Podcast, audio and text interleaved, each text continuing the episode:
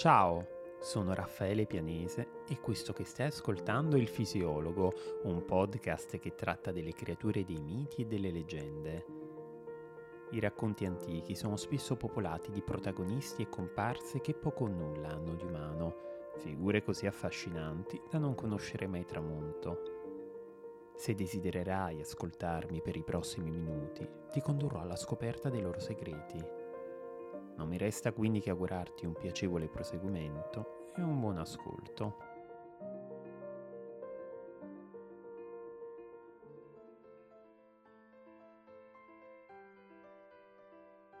Fu un'estate particolarmente piovosa quella che nel 1816, durante un viaggio di piacere in Svizzera, accolse una giovane Mary Shelley, poco meno che ventenne, e il marito Percy Bysshe Shelley. A parte poche ore trascorse lungo le sponde del lago di Ginevra, quando il sole faceva capolino tra le nuvole temporalesche, la maggior parte del tempo Mary la trascorse in casa, nella villa del poeta britannico Lodge Byron, in compagnia anche dello scrittore fisico John William Polidori rinchiusi quindi tra le mura domestiche, mentre un giorno erano intenti a sfogliare un'antologia francese di storie che aveva per protagonisti spettri e spiriti, la cosiddetta fantasmagoriana, Lodge Byron avanzò ai suoi ospiti una proposta. Svestirsi dei panni di lettori e indossare quelli di scrittori. Ognuno di loro si sarebbe impegnato a scrivere una terrificante storia di fantasmi, Fu così che Mary coltivò e sviluppò un'idea che le venne in mente una notte, dopo aver assistito a una discussione sul principio della vita che Lodge Byron intrattenne con Percy Bysshe Shelley. Un terrificante incubo in uno stato di dormiveglia, quello di cui cadde vittima la giovane donna, in cui si succedettero immagini sfuggenti e raccapriccianti.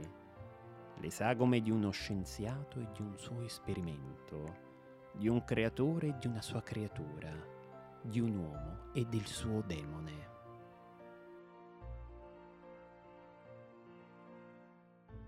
Frankenstein o il moderno Prometeo, questo è il titolo del romanzo partorito dall'ingegno creativo di Mary Shelley, è un'opera in cui la scienza si miscela al mito, dove il conflitto tra ricerca scientifica e implicazioni sociali, tra tecnologie e valori umani si acuisce, divenendo oggetto di dibattito tra i lettori, come all'epoca così anche oggi. Protagonista è Victor Frankenstein, un giovane e brillante uomo di scienza che, spinto da un desiderio morboso di creare la vita partendo da una materia inerte, dà alla luce un essere che si rivela un mostro ripugnante, completamente diverso da ciò che la sua mente aveva in origine immaginato. Spaventato dal suo aspetto terrificante, l'uomo si dà dunque alla fuga e da quel momento in poi le pagine del romanzo si imbrattano del sangue delle numerose vittime che per vendetta nei confronti del padre creatore il figlio mostro mieterà lungo la strada. Questa, per sommi capi, è la storia dell'opera che analizzeremo più nel dettaglio nel corso della puntata. È un Prometeo dell'era moderna, Victor, così ci viene presentato dall'autrice nel titolo stesso, un'analogia che subito cattura l'interesse del lettore. Secondo la mitologia greca, Prometeo era un titano, figlio di Giapeto e dell'oceanina Climene, che sottrasse al padre degli dei Zeus il fuoco, nascondendolo in una canna cava e lo consegnò all'umanità. Un personaggio dunque impavido e ribelle, fiero e indomito, un campione di quegli uomini che agli albori della loro vita, come sottolinea il drammaturgo Eschilo nella tragedia Prometeo incatenato, pur vedendo non vedevano, pur udendo non udivano. E simile a Prometeo, Victor si impadronisce del principio divino di dare la vita, strappandolo dalle mani di Dio e consegnandolo agli uomini. I due personaggi però presentano al contempo anche delle differenze.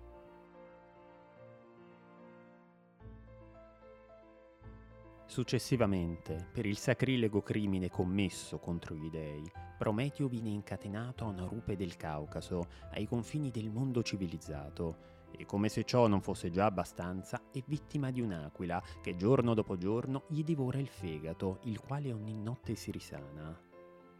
Una sofferenza che, seppur in forma diversa, si manifesta anche in Victor Frankenstein, costretto a vivere con il terrore che la sua creazione possa aggredire lui, o peggio, le persone che gli sono care. Mentre però Prometeo alla fine viene liberato dal semidio Eracle che spezza le catene della sua prigionia, nel romanzo della scrittrice britannica non c'è nessuna figura, umana o divina, che risolleva le sorti dello scienziato. La sua, purtroppo, è una strada che conduce solo alla distruzione, propria e altrui.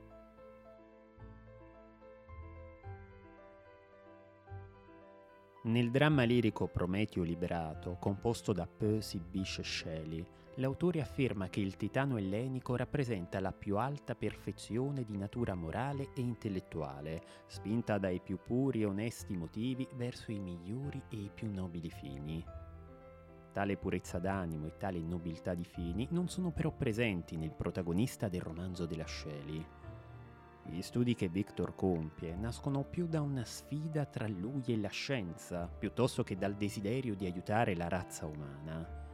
Una sfida che inoltre alla fine Victor perderà, perché prendendo in prestito un termine proprio della cultura greca antica, si macchierà di hubris, ossia dell'orgoglio di chi ha osato troppo, della tracotanza di chi si è permesso di oltrepassare il limite imposto dal volere divino una hubris che nelle prime pagine del libro è attizzata come fuoco vivo dall'ossessione con cui Victor intraprende il suo percorso di studi universitari.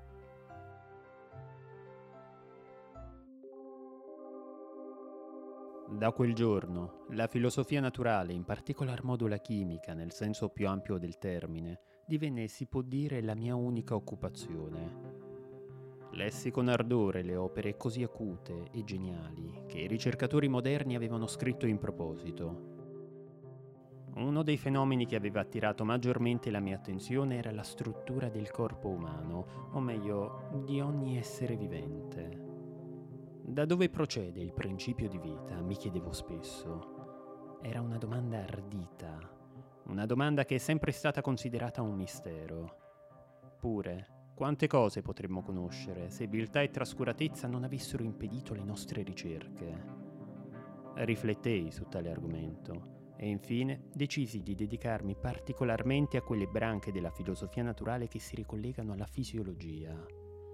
Se non fossi stato spinto da un entusiasmo quasi sovrumano, lo studio di queste materie sarebbe stato noioso fino all'intollerabile. Per indagare le cause della vita, dobbiamo prima fare ricorso alla morte. Mi familiarizzai con la scienza dell'anatomia, ma non era sufficiente. Bisognava che osservassi anche il naturale scadere e corrompersi del corpo umano. Educandomi, mio padre aveva badato a che la mia mente non si lasciasse impressionare da terrori soprannaturali. Non ricordo di aver tremato a un racconto di superstizioni o di aver temuto l'apparizione di uno spirito. Le tenebre non avevano effetto alcuno sulla mia immaginazione e il cimitero era per me semplicemente il ricettacolo di corpi privi di vita, che dopo essere stati sede di forza e di bellezza, erano diventati pasto per i vermi. Ora dovevo studiare le cause e il processo di questa decomposizione ed ero costretto a passare giorni e notti in cripte e ossari la mia attenzione si fissava sugli oggetti che più ripugnavano alla delicatezza dei sentimenti umani. Vidi come la bella forma dell'uomo degenera e si dissolve. Osservai la corruzione della morte prender posto su guance già fiorenti di vita. Vidi come il verme erediti le meraviglie dell'occhio e del cervello. Mi soffermai a esaminare e analizzare tutte le minime relazioni di causa ed effetto quali vengono esemplificate nel passaggio dalla vita alla morte e dalla morte alla vita, finché, dal buio in cui brancolavo, balenò su di me una luce improvvisa, una luce così vivida e meravigliosa, eppure così semplice, che pur colto da vertigini per le sconfinate prospettive che mi apriva, fui sorpreso che fra tanti uomini di genio che avevano dedicato le loro ricerche alla stessa scienza, a me solo fosse riservato di scoprire un segreto così stupefacente. Un passaggio che, al di là delle descrizioni magnifiche nel loro orrore, fortifica l'ipotesi del peccato di Iubris. Termini come ardore, entusiasmo sovrumano, non sufficiente, sottolineano l'accanimento dello scienziato nel lavoro che gli sta logorando l'animo, ora dopo ora, prova dopo prova. E anzi, forse una delle frasi che meglio racchiude il peccato di cui si macchia Victor è la seguente. Stringevo ora in pugno quello che era stato il fine e il sogno degli uomini più saggi sin dalla creazione del mondo. Raggiunto l'obiettivo che si era prefissato e che nessuno prima di lui aveva centrato, Victor diviene quindi il più saggio di tutti, nel palmo della cui mano si racchiude il segreto della creazione della vita.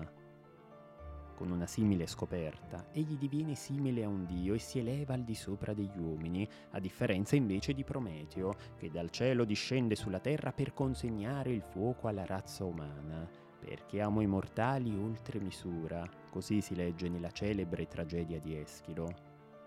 Oltre misura per Prometeo e sovrumano per Victor evidenziano quell'aldilà che decreta inesorabilmente la loro fine. C'è tuttavia un secondo elemento che avvicina il dottor Frankenstein a Prometeo, elemento che troviamo tra le pagine della biblioteca dello pseudo Apollodoro.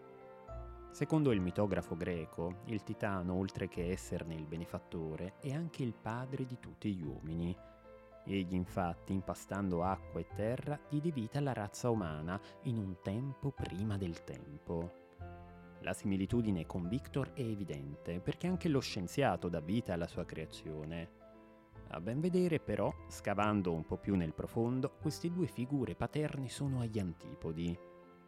Se da una parte Prometeo si dimostra un genitore mosso da altruismo, che si consacra al bene dei suoi figli, a tal punto da espiare una pena durissima, in Victor non germoglia alcuna benevolenza in lui anzi scorgiamo un'altalena di sentimenti, il cui spartiacque è per l'appunto la nascita del mostro.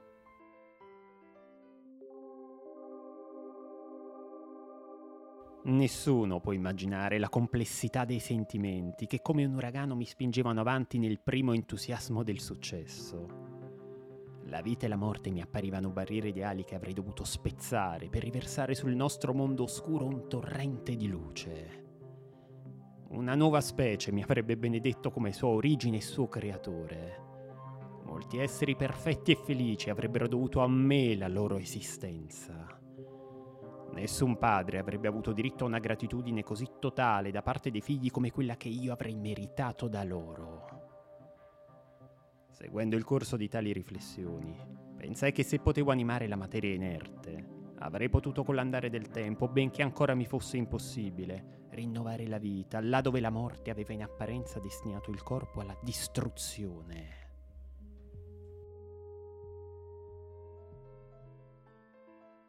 È evidente che siamo di fronte alle parole di un esaltato, la cui pervicacia lo conduce a portare avanti a oltranza un esperimento che diviene la sua unica ragione di vita Inoltre, le parole con cui Victor parla del rapporto con la progenie a cui darà origine, più che un amore naturale e incondizionato che si sviluppa tra un genitore e un figlio, riportano alla mente una riconoscenza doverosa. Victor sarà benedetto, oggetto di una gratitudine incondizionata, un padre al di sopra di tutti gli altri padri, il solo a poter beneficiare di un simile diritto. Peccato però che in questo lungo discorso non trapeli mai la parola amore. Perché sì, forse sarebbe stato l'amore a prevenire le sciagure e gli efferati delitti che rovinosamente si susseguono nel romanzo. Non a caso sarà proprio tale sentimento che il mostro ricercherà dalla metà della storia in poi. Alla nascita della creatura, la bellezza e la perfezione cantate da Victor nei suoi deliri di onnipotenza si dissolvono per dare spazio alla paura e al disgusto.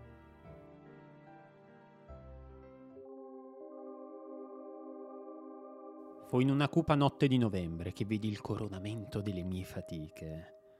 Con un'ansia che assomigliava all'angoscia, raccolsi attorno a me gli strumenti atti a infondere la scintilla di vita nell'essere inanimato che giaceva ai miei piedi.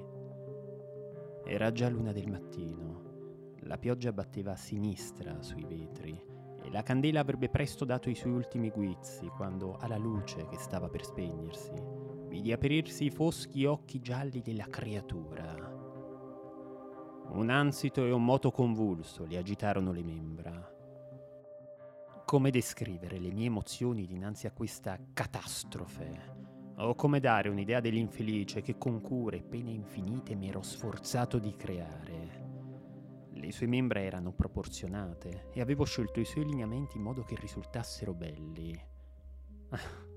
belli, grandio. La sua pelle giallastra copriva malapena la trama sottostante dei muscoli e delle arterie. I suoi capelli erano folti e di un nero lucente, i suoi denti di un bianco perlaceo, ma questi pregi non facevano che rendere più orribile il contrasto con gli occhi acquosi, che apparivano quasi dello stesso colore delle orbite biancastre in cui erano collocati, con la pelle grinzosa e le labbra nere e tirate. I casi della vita non sono così mutevoli come i sentimenti della natura umana. Avevo lavorato duramente per quasi due anni al solo scopo di infondere la vita a un corpo inanimato. Per questo mi ero negato riposo e salute. Lo avevo desiderato con un ardore che andava ben oltre la moderazione. Ma ora che avevo finito, la bellezza del sogno svaniva e il mio cuore si riempì di orrore e di un disgusto indicibili. Incapace di sopportare la vista dell'essere che avevo creato, mi precipitai fuori dalla stanza e camminai a lungo su e giù per la mia camera da letto, incapace di prender sonno. Alla fine, la stanchezza subentrò al tumulto che prima mi aveva scosso e mi gettai sul letto vestito com'ero, sforzandomi di trovare qualche istante d'oblio. Invano. Dormii, sì, ma il mio sonno fu disturbato dagli incubi più spaventosi. Mi svegliai di soprassalto, inorridito. Un sudore gelido mi copriva la fronte, i denti mi battevano. Tremavo convulso in tutte le membra.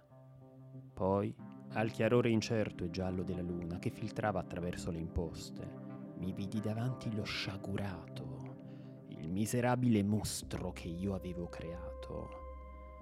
Teneva sollevate le cortine del letto e i suoi occhi, se occhi si possono chiamare, erano fissi su di me. Dischiuse le mascelle e mormorò qualche suono inarticolato mentre un ghigno gli contraeva le guance. Forse parlò, ma io non lo sentii. Aveva una mano tesa in avanti, forse per trattenermi, ma fuggì e mi precipitai giù per le scale. Mi rifugiai nel cortile della casa dove abitavo e lì rimasi per il resto della notte, camminando su e giù in preda alla più grande agitazione, tendendo l'orecchio e sussultando di paura a ogni rumore, quasi esso mi annunciasse l'avvicinarsi del demoniaco cadavere al quale così follemente avevo dato la vita. Oh, nessun mortale avrebbe potuto reggere all'orrore di quel volto. Una mummia ritornata a vita non avrebbe potuto essere più spaventosa. Lo avevo osservato quando era incompiuto. Era già brutto allora, ma quando muscoli e giunture erano stati resi capaci di moto, era diventato qualcosa che neppure Dante avrebbe saputo concepire.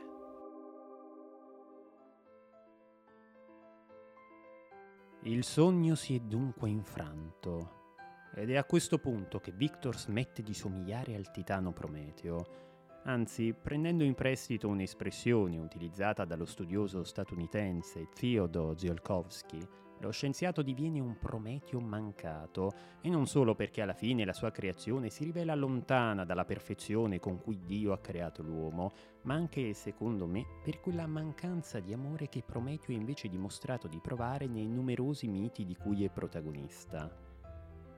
Prometeo non si pente mai di ciò che ha fatto, simbolo di una ribellione inflessibile nei confronti di Zeus, mentre Victor, mosso dall'orrore, non riesce a stare neanche nella stessa stanza con la sua creazione.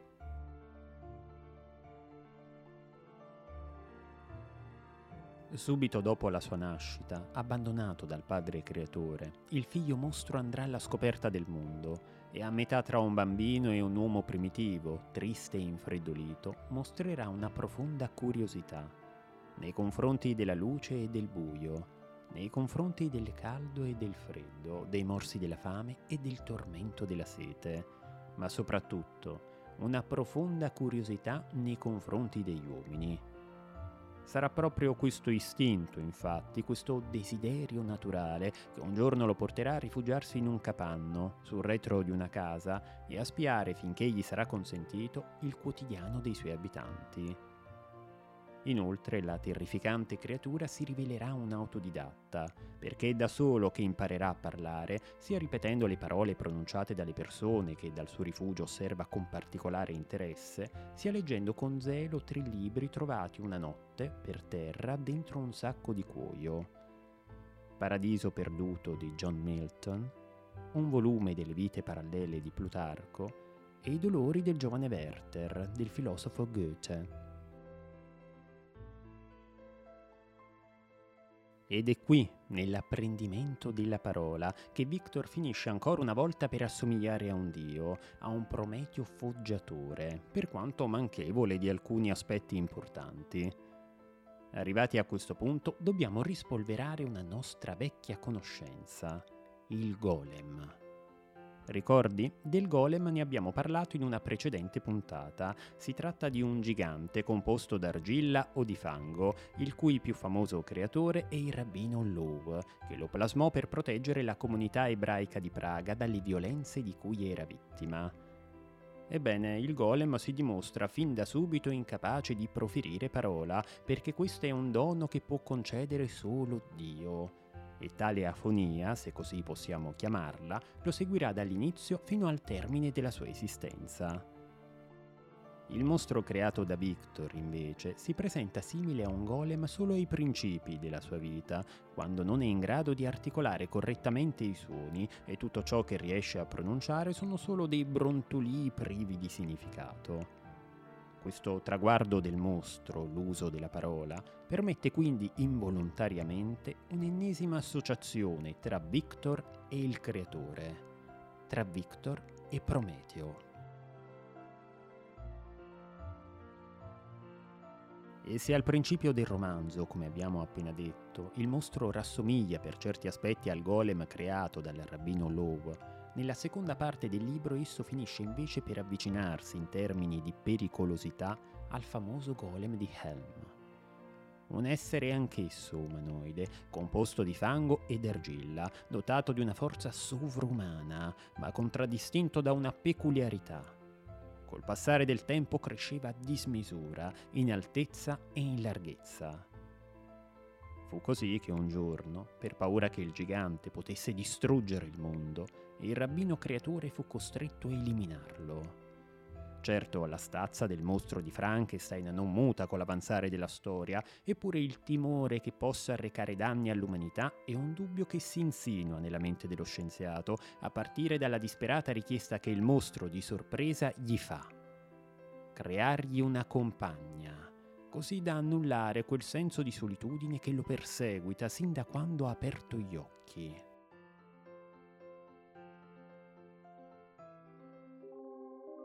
Terminato che ebbe di parlare, il mostro fissò lo sguardo su di me in attesa di una risposta.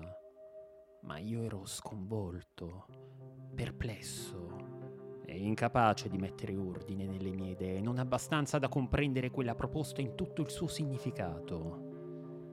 Egli continuò. Devi creare per me una femmina con la quale possa vivere in quella reciprocità di affetti necessaria alla mia esistenza. Tu solo puoi fare una cosa simile e io te la chiedo come un diritto che non puoi rifiutarmi. L'ultima parte della sua storia aveva fatto rinascere in me l'ira, che era scomparsa mentre mi raccontava della sua pacifica vita fra gli abitanti della casetta.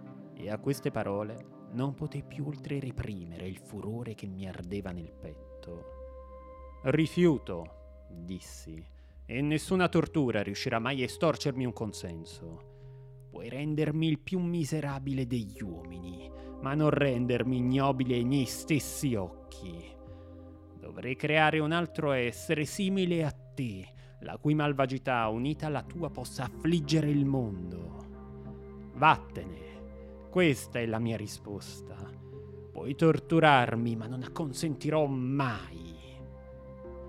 Hai torto, ribatté il demone, e invece di minacciarti mi limito a ragionare con te. Io sono malvagio perché sono infelice.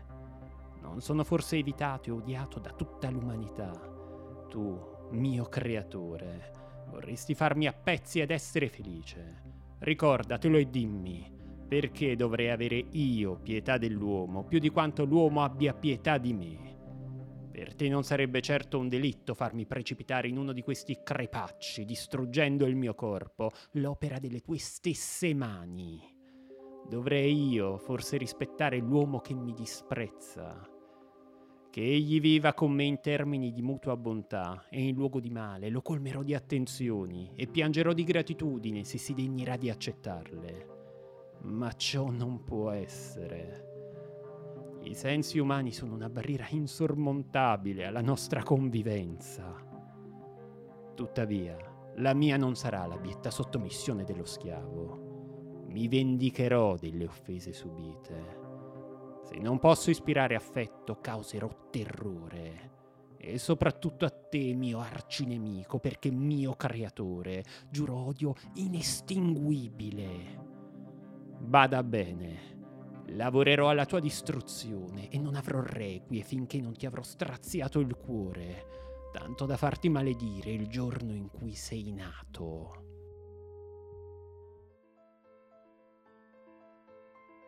Il dialogo continua incessante, impregnato di veemenza per l'intero capitolo tredicesimo, passando da un'argomentazione a un'altra e dalle parole che si scambiano la creatura e il creatore trasudano due evidenti stati d'animo, la disperazione della prima, la paura del secondo. In particolare è grazie ai ragionamenti che il mostro porta avanti che entriamo ancora di più in empatia con lui. Lui, miserevole oggetto di repulsione, scacciato da tutti coloro che lo hanno visto. Lui, che non ha di certo chiesto di essere messo al mondo, che è stato abbandonato da un padre incapace di amarlo e di andare al di là della sua deformità. Che colpa ne ha se il suo aspetto differisce da quello degli altri uomini? Non dovrebbero forse contare unicamente la sua bontà d'animo e la sua predisposizione ad aiutare il prossimo? Sono sicuro che leggendo la storia almeno una volta ti sarai posto queste domande. Nonostante ciò, purtroppo, la paura e l'orrore di Victor alla fine prevalgono ed esplodono.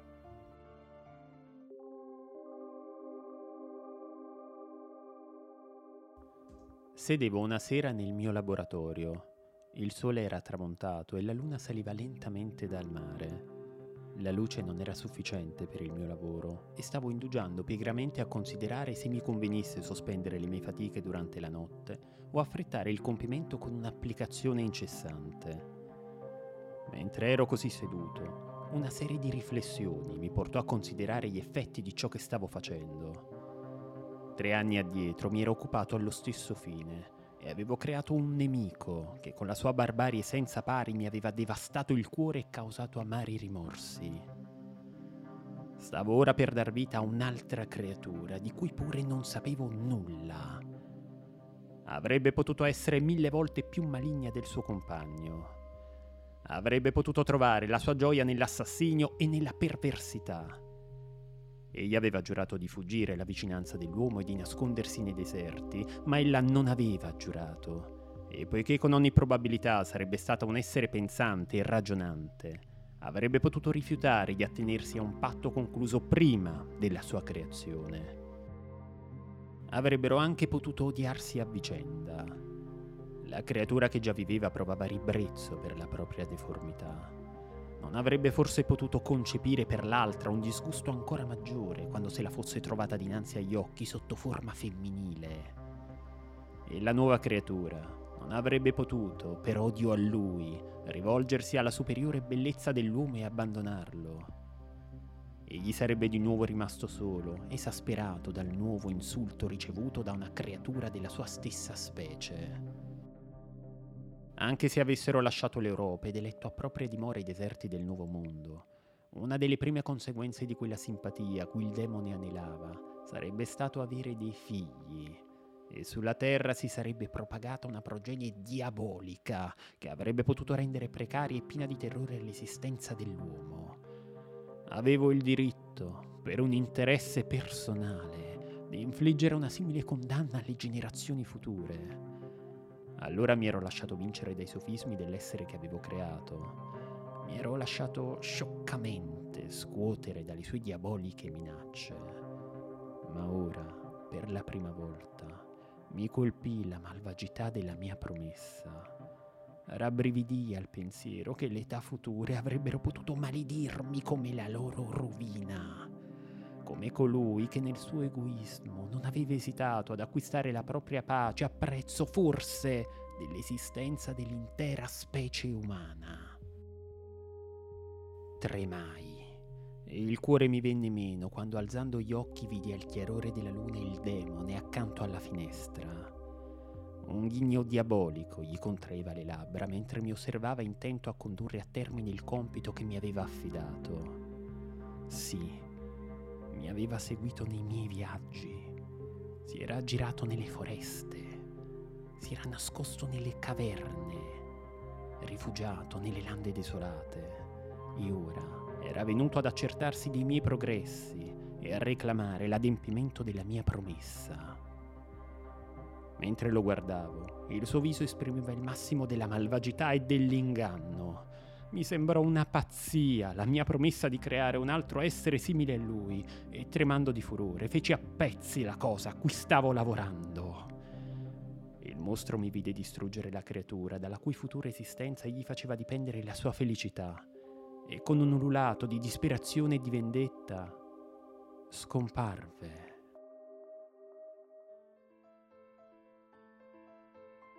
In seguito a questo incontro, il dottor Frankenstein decide di fare ritorno a casa e una volta giunto a Parigi riceve una lettera da parte di Elizabeth, la sorella adottiva, verso la quale nutre un sentimento di affetto profondo, a tal punto da decidere di sposarla. Dolce e amata Elizabeth, così esclama Victor. Lessi e rilessi la sua lettera. Un po' di dolcezza mi si insinuò nel cuore e osai formulare sogni paradisiaci di amore e di gioia. Ma il frutto era già stato colto e la spada dell'angelo sguainata per allontanarmi da ogni speranza. Nella versione originale in lingua inglese, al posto del generico termine frutto, troviamo il più specifico apple, ovvero mela, un chiaro rimando al peccato originale di Adamo ed Eva, i quali osarono cibarsi dei frutti dell'albero della conoscenza del bene e del male, successivamente identificato con un melo. Come avrai ben intuito, siamo dinanzi a un'ennesima similitudine. Un Frankenstein che assomiglia non solo a Prometeo, il titano della mitologia ellenica, ma anche ad Adamo, colpevole di aver contravvenuto un ordine di Dio, ottenendo un sapere che era stato in principio vietato.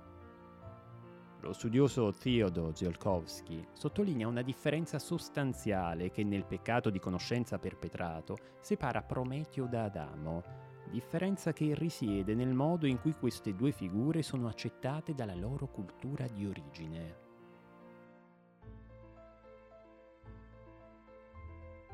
Figlio del pensiero greco antico, Prometeo diviene un amico degli uomini, dei quali si attira le più genuine simpatie, come risulta evidente nella tragedia di Eschilo, che se non hai letto ti invito a rimediare.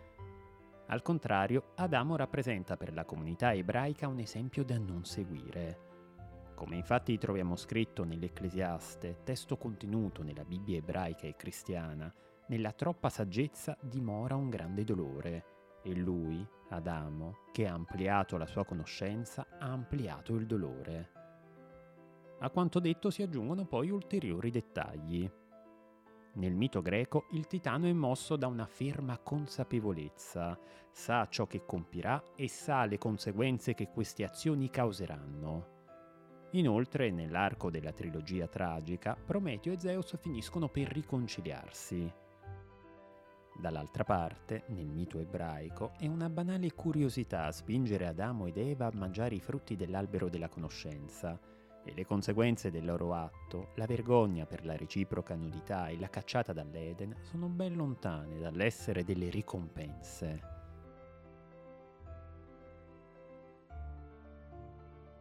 È probabile che il popolo ebraico abbia attinto la leggenda della caduta di Adamo da alcuni racconti del vicino Oriente, come la celebre epopea di Gilgamesh, eroe della mitologia mesopotamica, modificandone però alcuni aspetti. Se nella Genesi è il peccato a condurre l'uomo verso un'inevitabile caduta, nell'epopea è invece il destino. Inoltre, nel corpus mitologico dei Sumeri e degli Accadi, che gli uomini desiderassero e ottenessero la conoscenza divina non era affatto considerato un sacrilegio. Pensa per esempio a Enkidu, un uomo che acquisisce la saggezza suprema dopo essersi unito a una sacerdotessa. Lo stesso Gilgamesh non dimostra di voler raggiungere un simile traguardo, anzi tutto ciò che desidera con ardore è stringere tra le mani la pianta dell'immortalità. Nella Genesi invece la situazione si capovolge. Dio concede ad Adamo ed Eva di gustare le prelibatezze dell'albero della vita, ma impone loro di non assaggiare mai e poi mai i frutti dell'albero della conoscenza.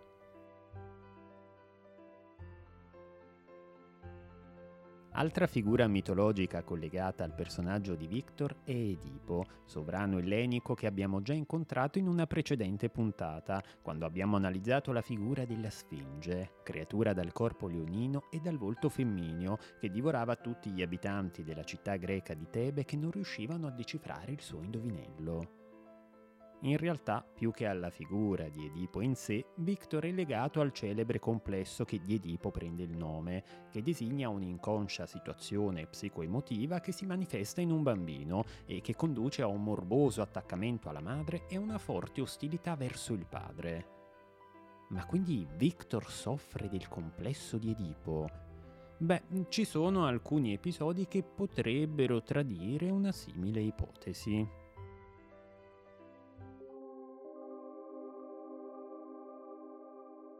Credetti di vedere Elizabeth, che nel fiore della salute passeggiava per le strade di Ingolstadt. Felice e sorpreso la abbracciavo, ma le sue labbra, che le sfioravo nel primo bacio, assumevano il pallore livido della morte. I suoi lineamenti mutavano, ed ecco che io stringevo fra le braccia il cadavere di mia madre. Un sudario ne ricopriva le forme e io potevo vedere i vermi brulicare tra le pieghe della stoffa.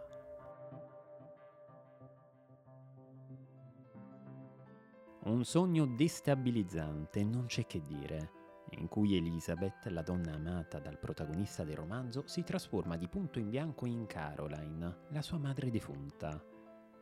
Al di là delle sfumature macabre di cui è tinta, una simile scena sembrerebbe proprio far trapelare quell'attaccamento morboso di cui ti ho giusto parlato prima. Un'affezione profonda verso la figura materna, evidenziata dai sentimenti che Victor manifesterà a più riprese tra le pagine del libro nei confronti della giovane ragazza.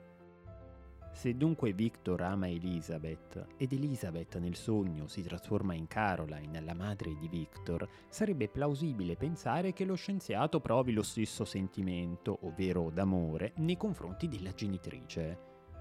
L'ostilità verso il padre si manifesterebbe invece nei primi capitoli del romanzo, quando Victor, poco più che ragazzo, si avvicina alle teorie formulate dagli alchimisti Cornelio Agrippa e Paracelso e dal filosofo Alberto Magno dei tesori, li definisce Victor con un ardente entusiasmo, il quale però viene subito stroncato dalle parole perentorie del padre.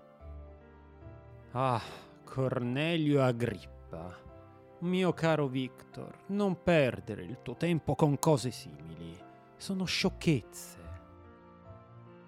Lo studio di tali autori, a cui Victor però si dedicherà lo stesso, non è altro che una ribellione all'autorità paterna.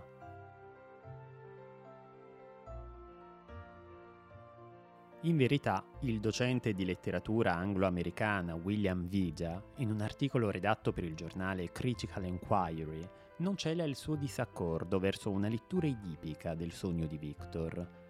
Se ci si limita a una visione superficiale del testo, il desiderio di Victor di creare la vita dalla materia inerte nasconderebbe un desiderio ancora più profondo, quello di resuscitare la madre morta. C'è però anche un altro livello di analisi, secondo il quale il sogno di Victor non avrebbe nulla a che fare con Edipo, il quale, ricordiamolo, secondo la mitologia greca, uccise per errore il padre Laio e a sua insaputa sposò la madre Giocasta. Il bacio che Victor si appresta a dare nel sogno non avrebbe l'obiettivo di ridestare la madre dalla morte, simile a quello che i principi nelle fiabe danno alle loro belle principesse per risvegliarle da un sonno mortale, bensì mirerebbe a trasformare Elizabeth da viva a defunta, proprio come Caroline. I sentimenti di Victor, stando a quanto afferma il professore William Vida, non sono dunque edipici, per cui l'uccisione del padre porta a un avvicinamento verso la madre, bensì anti-edipici. Uccidendo la madre ci si approssima al padre. Saremmo quindi di fronte a quello che viene comunemente chiamato un Edipo negativo.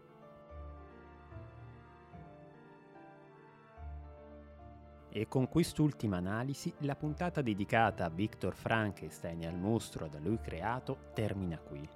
In questo episodio ho deciso di miscelare vari campi del sapere, dalla mitologia alla letteratura antica e moderna, dalla religione all'antropologia, passando per la psicologia, tutte discipline che reputo veramente interessanti. Spero che la puntata sia stata di tuo gradimento. Come di consueto, ti ricordo di lasciare una valutazione se l'episodio ti è piaciuto e di unirti alla community su Instagram, dove ti attendono molte altre curiosità su miti e leggende.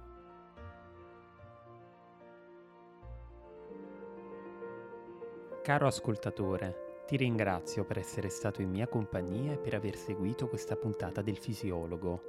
Spero che il racconto che ti ho appena narrato sia stato di tuo gradimento se lo vorrai, ti attenderò con piacere al prossimo episodio. A presto!